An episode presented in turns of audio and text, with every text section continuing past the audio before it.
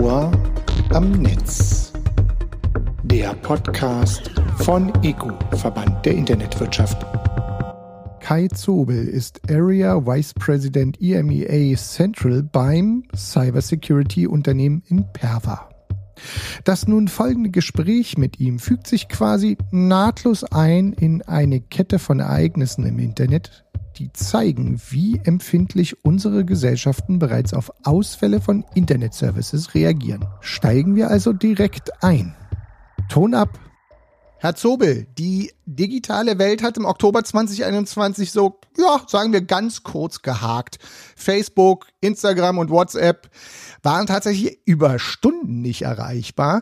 Wie schaut man als Anbieter von Cybersecurity-Lösungen denn auf genau solch ein, ja, verhältnismäßig verrücktes Ereignis in dieser digitalen Welt? Eine sehr gute Frage zum Einstieg. Vielen Dank. Der digitale Blackout, den wir hatten mit äh, Facebook und den anderen Tools, WhatsApp, die teilweise heute ja schon von Firmen äh, zu kommerziellen Zwecken eingesetzt werden, haben einfach nochmal die enorme Bedeutung äh, der sozialen Netzwerke für uns alle, beruflich wie auch privat gezeigt. Sprich, die gesamte digitale Welt, wie sie gerade da ist, wie sie uns im täglichen ähm, Leben beeinflusst. Denken Sie aber auch nicht nur an das Thema, was jetzt schon wieder zwei Wochen her ist. Ähm, am letzten Wochenende gab es ein weiteres, das war der Ausfall der Roblox-Server, der drei Tage nicht verfügbar war was nicht nur bei Kindern und Jugendlichen, die da gespielt haben, zum Frust gesorgt haben, sondern auch Millionen, Abermillionen von Umsatzeinbußen bei den Anbietern von Zusatzfunktionen auf der Plattform gesorgt haben. Sprich, äh, nicht nur die Frustration, dass ich nicht erreichbar bin, sondern auch die kommerziellen Impacts, die durch den Ausfall von kommerziellen Systemen äh, dieser Art passieren, sind mittlerweile gigantisch, was das angeht. In beiden Fällen war es wahrscheinlich technischer Fehler, das heißt äh, weniger jetzt security-technisch ein Thema. Trotzdem zeigt es äh, die Gewohnheiten, die wir in die digitale Welt verlagert haben, ob das Kommunikation, Einkaufen, ärztliche, medizinische Beratung ist. Wir sind mittlerweile ziemlich abhängig von diesen ganzen Systemen. Und äh, wie gesagt, heute war es durch ein technischer Fehler Morgen wird es eine Cyberattacke sein mit dem gleichen äh, Ergebnis für uns als Nutzer, Benutzer, als Unternehmen, die es verwenden. Das heißt, egal ob Technik oder Cyber, der Einfluss ist gigantisch für uns. Und da ist es, wie gesagt, umso wichtiger und bedeutender, sich bestmöglich in diese Richtung aufzustellen, ja, dass man einen persönlichen Bereich auch ein Verständnis bekommt, wie und wo sensible Daten liegen. Gerade im Thema Gesundheit gehen wir damit noch relativ locker um, wo das äh, online hinterlegt wird und vor allen Dingen auch, wie sich das in den nächsten Jahren signifikant steigern wird. So ein anderer Bereich, der dauerhaft gerade leidet, ja, sind die Industriezweige, die unter Chipmangel leiden. Dann, ja, da kann man vielleicht so langsam erahnen, wenn diese, wenn man daran denkt, an diesen Chipmangel und wo jetzt da überall Sachen in Stocken geraten, wie vernetzt die Welt in der Zukunft erst recht sein würde. Und dann sind wir natürlich ganz schnell bei dem Thema Cybersicherheit. Was bedeutet das und das heißt ja für mich zumindest erstmal, es gibt wahnsinnig viele Angriffspunkte. Wie schafft man denn dann ja Sicherheit, wenn die Systeme nach innen und nach außen immer mehr vernetzt sein werden? Guter Punkt, und wie gesagt, haben Sie recht, damit kommen wir dann in die ähm, Cyber Security, äh, über die wir heute auch reden wollen. Und da geht es letztendlich darum, dass wir es schaffen, einen sogenannten Always-On-Schutz ähm, zu erzeugen. Das heißt, dass wir nicht nur reaktiv auf mögliche Angriffe oder Situationen reagieren, sondern als Unternehmen äh, zu jeder Zeit in der Lage sind, auf mögliche Angriffe direkt reagieren zu können, um jeglichen Impact-Schaden, der da entstehen könnte, zu minimieren. Ja, der, der, der Trend ist klar. Die Angriffe werden immer schneller, sie werden immer ausgeklügelter. Es erfordert also umgehende Reaktion der Unternehmen und nicht erst Wochen oder Jahre später. Wir hatten vor vielen Jahren den Fall eines Sony-Hacks, Sony PlayStation-Hack. Ähm, das ging über zwölf Monate. Das heißt, das Unternehmen war nicht in der Lage, das ursächliche Problem des Angriffs zu lösen, sondern sah sich immer wieder neuen Datendiebstellen über drei, vier Aktionen innerhalb von zwölf Monaten ausgesetzt. Also wir müssen schneller reagieren können. Wir müssen diese Angriffe im Vorfeld stoppen und nicht erst, wenn sie passiert sind. Gleichzeitig ist es wichtig, dass äh, in der Bevölkerung und auch bei den Mitarbeitern und Mitarbeitern das Bewusstsein einfach gesteigert wird für die große Gefahr, die von eben solchen Cyberattacken ausgeht. Wie geht man mit den eigenen, wie geht man mit fremden, wie geht man mit sensiblen Daten um? Und da ist auch gerade bei vielen Mitarbeitern und Menschen generell überhaupt noch nicht die Sensibilität gegeben, äh, darüber nachzudenken, wie und wo man mit seinen Daten umgeht.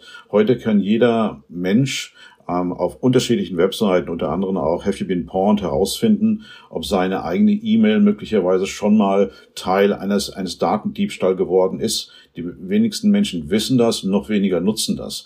Also ich kann relativ selber schnell feststellen, inwieweit ich persönlich von diesen Angriffen auf größere Server, Attacken, Facebook vergleichbar äh, betroffen bin. Aber ich sage, die wenigsten äh, nutzen das. Und gerade Facebook ist ein Thema, was natürlich auch eine ganz andere Security-Thematik eröffnet, das ist das Thema Social Engineering. Äh, sprich, es macht keinen Sinn, dass man auf Facebook hinterlegt, dass man da die nächsten zwei Wochen im Urlaub ist und das Haus entsprechend leer steht. Äh, das sind solche Sachen, wo sich jeder freut, äh, der auch Zugriff auf Facebook hat und überprüfen kann oder sehen kann, wie Menschen agieren, wie man mit denen in Kontakt kommen kann, etc. Also Sensibilisierung der Menschen, die soziale Medien und intelligente Tools nutzen, ist, glaube ich, wirklich key in, in, für uns heute und in der Zukunft. Kommen wir mal zu ein bisschen spezielleren Bereich, nämlich der Blick von außen aus. Welchen Richtungen kommen denn die großen Bedrohungen inzwischen für digitale Systeme? Ist es teilweise was ganz Banales, wie Sie jetzt schon sagten, weil wir vielleicht nicht in der Lage sind, anständige Passwörter zu vergeben, zum Beispiel? Oder sind das inzwischen auch Technologien, bei denen man sagen muss, naja, da muss man schon ordentlich auch die Ohren anlegen? Die Bedrohungslage ist, bleibt und war und wird vielfältig sein. Das heißt, äh, wir haben die unterschiedlichsten Möglichkeiten, ähm, wie Cyberattacken durchgeführt werden können. Das Interessante dabei ist, und das hatten wir im Vorgespräch schon mal gehabt, es wird immer einfacher, und es wird immer kostengünstiger für die Kriminellen, entsprechende Aktionen durchführen zu können. Ja. Schon vor Jahren konnten sie im äh, Internet für wenige hundert Dollar hunderte von Kreditkartendaten im Darknet kaufen, inklusive Gültigkeit Sicherheitscode, Verfügungsrahmen etc. Das heißt, die haben 100 Dollar bezahlt und äh, hatten dann innerhalb von kürzester Zeit Zugriff auf diverse Kreditkartendaten. Ähm, heute können sie DDoS-Attacken, also Denial-of-Service-Attacken, wo sie Server mit lahmlegen können, sprich die Erreichbarkeit von Webseiten im Internet verhindern. Die können das für 50 Dollar von dem eigenen Rechner starten, jeder von uns. Äh, also es wird immer einfacher und es wird immer günstiger für Interessierte, sagen wir es mal so, also für Hacker, äh, die meistens einen kommerziellen Hintergrund haben, entsprechende Attacken zu fahren. Gleiches gilt bei den sogenannten Ransomware-Attacken, bei, bei denen Rechner oder Datenbanken durch Hacker übernommen werden. Oder auch die Zahl von DDoS-Attacken ist gerade im Jahr 2021 nochmal deutlich angestiegen, auch vor dem Hintergrund des Covid-Themas und der zunehmenden Online, Web, Digital, bla bla bla Welt, in der wir uns gerade befinden. Äh, sprich, ähm, man kann hier Unternehmen einfach massiv schaden, indem man ihre Webauftritte, Online-Shops etc. aus dem Net Netz nimmt. Und zu guter Letzt äh, in diesem Themenbereich äh, auch das Thema Bedbot äh, noch zu nennen, gerade im Bereich von Retail, also dem Handel. Das wird immer beliebter. Also konnte Imperva während des Launch der PlayStation 5, äh, die es jetzt eigentlich seit einem Jahr geben sollte, aber trotzdem nicht wirklich gibt, und auch der Xbox einen Anstieg von Bedbot-Traffic auf den Webseiten der Retailer um 788 Prozent beobachten. Äh, das heißt, hier werden durch Bots entsprechend Geräte vom Markt gekauft zum Standardpreis und dann auf entsprechende Plattformen wieder zum signifikanten Mehrpreis verkauft. Das klingt verrückt. Nun sind Sie aber auch noch gleichzeitig Vice President der Region IMEA Zentral. Und äh, können Sie uns vielleicht mal einen Überblick geben, wie in diesen Regionen der Stand der Cybersecurity ist und wo wir da ja vielleicht auch in Europa und Deutschland stehen? Denn wenn man so mit verschiedenen Leuten spricht, dann hört man oft von sehr unterschiedlichen Philosophien, wenn es um den Umgang mit Daten geht und damit ja auch um Sicherheit. Deshalb äh, dazu vielleicht auch gleich noch die ergänzende Frage. Wie sieht das denn in Sachen Sicherheit aus? Wie unterschiedlich ticken denn da vielleicht auch die Märkte? Die Region EMEA bedeutet äh, Zentraleuropa, sprich die Länder zwischen Deutschland und Russland. Äh, und hier sehen wir ähm, einen gewissen Unterschied in der Wahrnehmung innerhalb der Länder. Das heißt, wir haben die Region Dach, Deutschland, Österreich Schweiz, wo durch das Thema DSGVO im Rahmen der GDPR-Debatte, die wir in Europa haben, das Thema sehr, sehr ernst genommen wird, wohingegen in Osteuropa es eher immer noch durch die größeren Unternehmen, Banken etc. Ähm, betrieben wird und weniger durch den Mittelstand, der dort äh, weniger ausgeprägt ist als hier in Deutschland. Grundsätzlich gilt aber für all diese Regionen, auch über die über meine Region hinweg, dass die ähm, entsprechenden Cyberattacken weiter wachsen und wachsen und wachsen, also immer mehr werden. Ähm, und wie gesagt, wenn wir heute die Medien, die Zeitung lesen, wir sehen jeden Tag einen neuen Fall von irgendeinem Datenverlust, Datendiebstahl, Einbruch in die Daten. Wir, wir wissen, aus welchen Richtungen das typischerweise kommt. Also grundsätzliche Aussage, es wird immer mehr. Nichtsdestotrotz, trotz der akuten äh, Gefahr, die wir hier haben, ist es vielen noch nicht wirklich bewusst. Das heißt, es gibt eine große Diskrepanz zwischen der sogenannten öffentlichen Bekundung und dem tatsächlichen Sicherheitsvorkehrungen, die getroffen werden. Das heißt, man spricht viel darüber, ähm, man äh, gibt vor, sich der Thematik ähm, anzunehmen, letztendlich die, an der Umsetzung äh, scheitert. Das Ganze natürlich, und das ist natürlich auch der Fall gewesen, gerade in der Covid-Zeit, wo es ganz andere Prioritäten für die Unternehmen gegeben hat, als jetzt eine Verstärkung der Sicherheitsvorkehrungen. Hier ging es mehr um Funktion, Zugriff, dass die Mitarbeiter arbeiten können etc. Äh, vielerorts wird das Thema auch relativ abstrakt wahrgenommen, obwohl es sehr wichtig ist nicht nur die beste äh, Technologie zum Schutz äh, von Cyberattacken nutzen zu können, sondern auch der Umgang der Beteiligten mit diesen wichtigen ähm, Daten zu sensibilisieren und einfach bewusster zu machen. Ja, das heißt, es nutzt nichts, wenn man eine Firewall oder entsprechende Web Application Firewalls zum Einsatz bringt, wenn die entsprechenden Mitarbeiter damit nicht umgehen können. Es gab vor Jahren in Amerika einen großen Fall, da hat äh, eine sehr große Retail-Kette eine sehr, sehr teure Sicherheitslösung im Einsatz gehabt. Die hat auch funktioniert. Das Problem war nur, es wurde nicht umgesetzt durch die Mitarbeiter, weil es neunmal einen Fehlalarm gab gab und äh, beim zehnten Mal keiner reagiert hat. Wie wir in Deutschland sagen, wenn man neunmal die Feuerwehr ruft, kommt beim zehnten Mal keiner mehr. Das heißt, die Menschen ähm, in diesem Bezug haben nicht richtig mit den, den Informationen, die die Systeme ihnen gegeben haben, umgehen können. Entsprechend ist der Mensch ein wichtiger, sehr wichtiger Bestandteil in der Abarbeitung von möglichen äh, Cyberattacken oder der Vorbereitung auf eben diese. Und wie gesagt, gerade in den letzten 18 Monaten ähm, sind die temporären Prioritäten der Unternehmen verschoben worden. Das heißt, es ging darum, dass man einfach hier End, ähm, Endpoints gesichert hat, dass man eine VPN-Verbindung zu den Homeoffices, aus denen wir ja heute teilweise noch arbeiten, generieren konnte. Es ging also um Funktion und weniger um die Sicherheit. Und last but not least, wie gesagt, wir sehen zwar, dass in Europa von Seiten der Länder und der EU viel im Bereich der Cybersecurity gemacht wird, aber der Aufholbedarf ist weiterhin sehr groß. Und sehr, sehr gut sieht man das auch, und da bin ich als Vater auch von betroffen, in der digitalen Ausstattung im deutschen Bildungssystem, die einfach nicht gegeben ist. Ja, das ist ein spezielles Thema, über das wir ja auch das ein oder andere Mal schon gesprochen haben. Ein Thema, das mir jetzt hier noch so ein bisschen auf dem Herzen liegt, ist, da bin ich auch selbst von betroffen. Ich bin ja selbst ein kleiner Unternehmer und ähm, Inzwischen merkt man, dass die Cloud zur Basis für quasi so ein bisschen alles wird. Also für die verschiedensten Software-as-a-Service-Anwendungen zum Beispiel, aber auch für einfach simples Speichern und für das Zusammenarbeiten mit Dritten. Gleichzeitig ist damit wahrscheinlich umso wichtiger, dass auch so kleinere und mittlere Organisationen und Unternehmen, die halt genau auf solche Services vielleicht auch schneller zugreifen, weil ihnen das an anderer Stelle vielleicht auch größere IT-Aufwände sparen könnte. Wie können die sich wappnen? Also wie sollten die da am einfachsten vorgehen? Ich glaube, für viele KMUs oder auch Mittelständler ähm, war der sogenannte Digitalisierungsschub äh, oder die Digital Transformation, wie wir ähm, bei amerikanischen Firmen gerne sagen, während der Corona-Pandemie Pandemie eine, eine sehr große Herausforderung. Ähm, die Cybersecurity hat dabei häufig nicht mithalten können und wurde aufgrund der meist wirtschaftlichen schweren Situationen, die Unternehmen hatten, einfach hinten angestellt. Man hat einfach nicht das Geld dafür, über die Funktion, äh, die erstmal ähm, zur Verfügung gestellt werden musste, äh, auch noch die Security zu betrachten und sich dann diese Themen ähm, der, der Cloud, die Sie gerade angesprochen haben, Cloud ist ja nichts anderes als ein Rechner, der jemand anders gehört.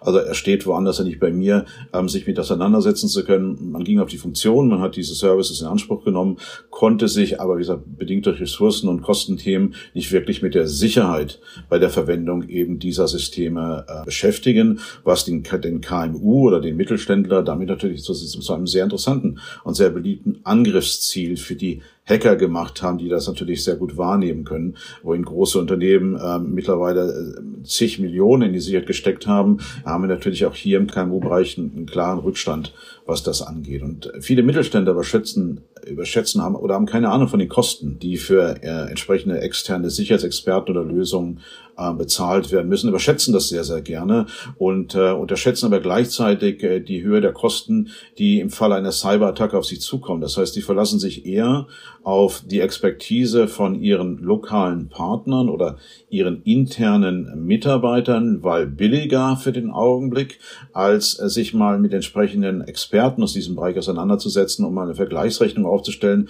Was kostet mich eine entsprechende Sicherheitslösung versus was ist der Image-Schaden, der Werneschaden, den ich habe und was sind die richtig verbundenen Kosten im Falle einer Cyberattacke, wenn ich der ausgesetzt werden sollte. Die zunehmende Verlagerung der Arbeitswelt ins Homeoffice stellt insbesondere beim Faktor Mensch einfach ein unglaubliches Risiko dar für mögliche Cyberattacken, wie wir es ja vorhin schon genannt haben, weil durch das Social Engineering ist es heute immer noch gut möglich, einfach Credentials, sprich Zugangsdaten zu Systemen von Mitarbeitern abzugreifen, die dann, wie gesagt, über Remote-Zugriffe äh, wieder auf die Firmen ähm, zu, äh, zugreifen, entsprechend den Zugang zu Zentralrechnern ermöglichen. Was fehlt also immer noch, und wie gesagt, ich bin jetzt seit 22 Jahren in der Branche und ich glaube, ich habe in meinem ersten Arbeitsjahr damit schon anfangen müssen, das ist Training zur Sensibilisierung ähm, der Mitarbeiter, damit sie wirklich verstehen, wenn dann eine Mail reinkommt, äh, wo aufgefordert wird, das PDF im Anhang doch mal zu klicken, äh, dass das vielleicht nicht die, die beste Entscheidung ist, ohne dass man geprüft hat, um was es hier geht. Sensibilisierung der Mitarbeiter auf der einen Seite und auf der anderen Seite, dass man noch einen entsprechenden Cyber-Security-Plan in der Schublade hat, den man im im Bedarfsfall, sprich, man ist dann einer Cyberattacke ausgesetzt, relativ schnell ziehen kann, wo man dann einen Responseplan hat, sprich, ähm, dass man Abläufe definiert hat, wie man, wie man handeln und reagieren muss. Schlechtestens zieht man den Stecker aus der Steckdose, dass die Rechner keinen Strom mehr haben, äh, aber dass man, dass man weiß, welche Abläufe durch, durchzogen werden oder durchlaufen werden müssen, damit man mit einer entsprechenden äh, Thematik umgehen kann. Zu guter Letzt hier noch erwähnt, äh, ich glaube ganz wichtig für die, die es noch nicht wissen im Mittelstand, es gibt seit dem vergangenen Jahr auch die Transferstelle IT-Sicherheit Sicherheit im Mittelstand, TISIM, die kleinen mittelständischen Unternehmen bei der Umsetzung äh, einer entsprechenden Sicherheitsstrategie berät und unterstützt. Das ergänzend zu den äh, IT-Sicherheitsgrundlagen, die das BSI, also das Bundesamt für Sicherheit in Deutschland, seit mehr als 15 Jahren äh, regelmäßig veröffentlicht und an denen sich auch sehr, sehr viele Unternehmen halten. Das klingt doch schon mal gut, da ist doch was in Arbeit und äh, damit sind wir quasi schon auf der Schluss geraten und da nehme ich mir immer gern mal eine Frage aus meinem kleinen, in Anführungsstrichen, Lostopf. Ich würde gerne mit Ihnen einen kleinen Ausblick wagen. Was sind denn aus Ihrer Sicht die, neben den vielen Themen, die es jetzt gerade sowieso schon gibt oder auch schon immer gab in diesem Segment Cybersecurity, aber was sind vielleicht so die nächsten großen Themen, bei denen Sie das Gefühl haben, naja, da sollte sich der Fokus ja, im besten Fall wahrscheinlich einfach zusätzlich von Expertinnen und Experten in der IT-Sicherheit nochmal drauf äh, verlagern. Ich glaube, das Thema ist und bleibt ähm, sehr, sehr vielfältig. Das heißt, wir hatten einige unterschiedliche Themenbereiche schon ähm, angesprochen. Heute, ähm, einer davon ist der Themenbereich Advanced Bot Protection, den ich mir gerne herausgreifen möchte. Wie gesagt, grundsätzlich bleibt es vielfältig und ich denke, wir werden uns mit ganz neuen Typen von Angriffen in den nächsten Jahren auseinandersetzen müssen. Themen, die wir noch gar nicht kennen. Aber nehmen wir nochmal dieses Bot-Thema, weil das ein Thema ist, was es einfach dem, dem Normalsterblichen, dem Menschen, nicht nur dem Mitarbeiter, einfacher macht, äh, dem Impact äh, von entsprechenden Angriffen zu verstehen. Am letzten Weihnachten, im letzten Jahr, stieg der Bot-Traffic im deutschen Einzelhandel um 788 Prozent. Äh, das Timing war kein Zufall und stimmte perfekt mit den Vorbestellungsdaten für neue Spielekonsolen überein, aber nicht zu vergessen auch die Grafikkarten von Nvidia, die zu dieser Zeit einfach nicht mehr kaufbar waren. Auch ein Thema, was mir als Vater da sehr teuer bewusst wurde. Das heißt, viele Gamer waren frustriert, dass es praktisch unmöglich war, entsprechende Spielekonsolen, Grafikkarten, CPU CPUs etc. online zu kaufen und wenn dann doch für sehr hohe Preise. Zur gleichen Zeit, wie gesagt, äh, haben die Bots einfach äh, zugenommen und man hat einfach zu jedem Release-Datum eine, eine PlayStation 5 oder eine Nvidia sind automatisierte Bots auf die Webseiten gegangen, haben diese zum Normalpreis gekauft, um sie dann umgehend ähm, Stunde später wieder auf entsprechenden Plattformen wie eBay zu einem signifikant höheren Preis zu verkaufen oder noch viel schlimmer in eigenen Shops, äh, die dann einfach eingerichtet wurden, so wie gesagt horrenden Preisen zu verkaufen. Gleiches gilt für die Fußball-Europameisterschaft 2020, klingt witzig, ist aber erst diesem Jahr passiert, 2021 ähm, stattfand. Auch dort ist es dazu gekommen, dass gerade ähm, in der Woche nach der Niederlage gegen Portugal und vor dem Spiel gegen Ungarn der Bot-Traffic auf den Glücksspielseiten um über 40 Prozent gestiegen ist, weil auch hier, wie gesagt, versucht wird herauszufinden, wo kann ich meine Wetten als als Wetter, als, ähm, als äh, jemand, der sich regelmäßig mit Glücksspiel beschäftigt, am besten platzieren, weil ich dort die besten Quoten kriege. Und da ist man natürlich dran interessiert, herauszufinden, wo das ist. Und dann nutzt man auch gerne Bots für, um einfach hier zur rechten Zeit die richtigen Wetten zu platzieren. Ja. Was was ganz aktuell ist, um damit äh, zum Ende zu kommen, ist das Thema des Verkaufs der Adele einer, einer, einer Sängerin, die ähm, sechs Jahre lang nicht aufgetreten ist. Der wurde am, ich glaube, am Sonntag oder Montag gestartet. Um 10 Uhr morgens, um 10.01 Uhr eins waren bereits alle Karten für dieses Konzert verkauft. Die Karten waren schon nicht günstig, als sie verkauft wurden, werden jetzt zum drei- oder vierfachen Preis auf eBay angeboten. Das heißt, hier sind zigtausende, abertausende von Bots auf die entsprechende Ticketverkäufe angesetzt worden und innerhalb von weniger als einer Minute entstand eine maximale Frustration bei den Kunden, es entstand eine Kundenwut auf Adele, wobei sie natürlich nichts dafür kann, ähm, dass diese Karten einfach im regulären Handel nicht mehr verfügbar, verfügbar waren. Und last but not least, die PS5 ist weiter nicht lieferbar. Ähm, es gibt weiterhin keine Möglichkeit und die Frustration an diesem Weihnachten wird bei Kindern, Jugendlichen und Erwachsenen, die sie sich kaufen wollen, weiterhin sehr hoch sein, weil das Produkt nicht verfügbar ist und wenn, dann mit einem Aufschlag von 50 bis 100 Prozent der Kosten. Wahnsinn. Dann bleibt mir an der Stelle nur zu sagen, Herr Zobel, ganz herzlichen Dank für diesen Input, der, glaube ich, für den Eco-Podcast auf interessante Weise wieder mal sehr weit in die normalen Sphären der durchschnittlich normalen Menschen runtergebrochen wurde. Nämlich danke dafür, dass Sie uns so mitgenommen haben, gerade was so den Retail-Bereich angeht. Haben wir hier, glaube ich, länger nicht gehabt. Ganz herzlichen Dank dafür. Sehr gerne. Und bleiben Sie gesund. Sie auch, vielen Dank. Das Ohr am Netz. Der Podcast von EGU, Verband der Internetwirtschaft.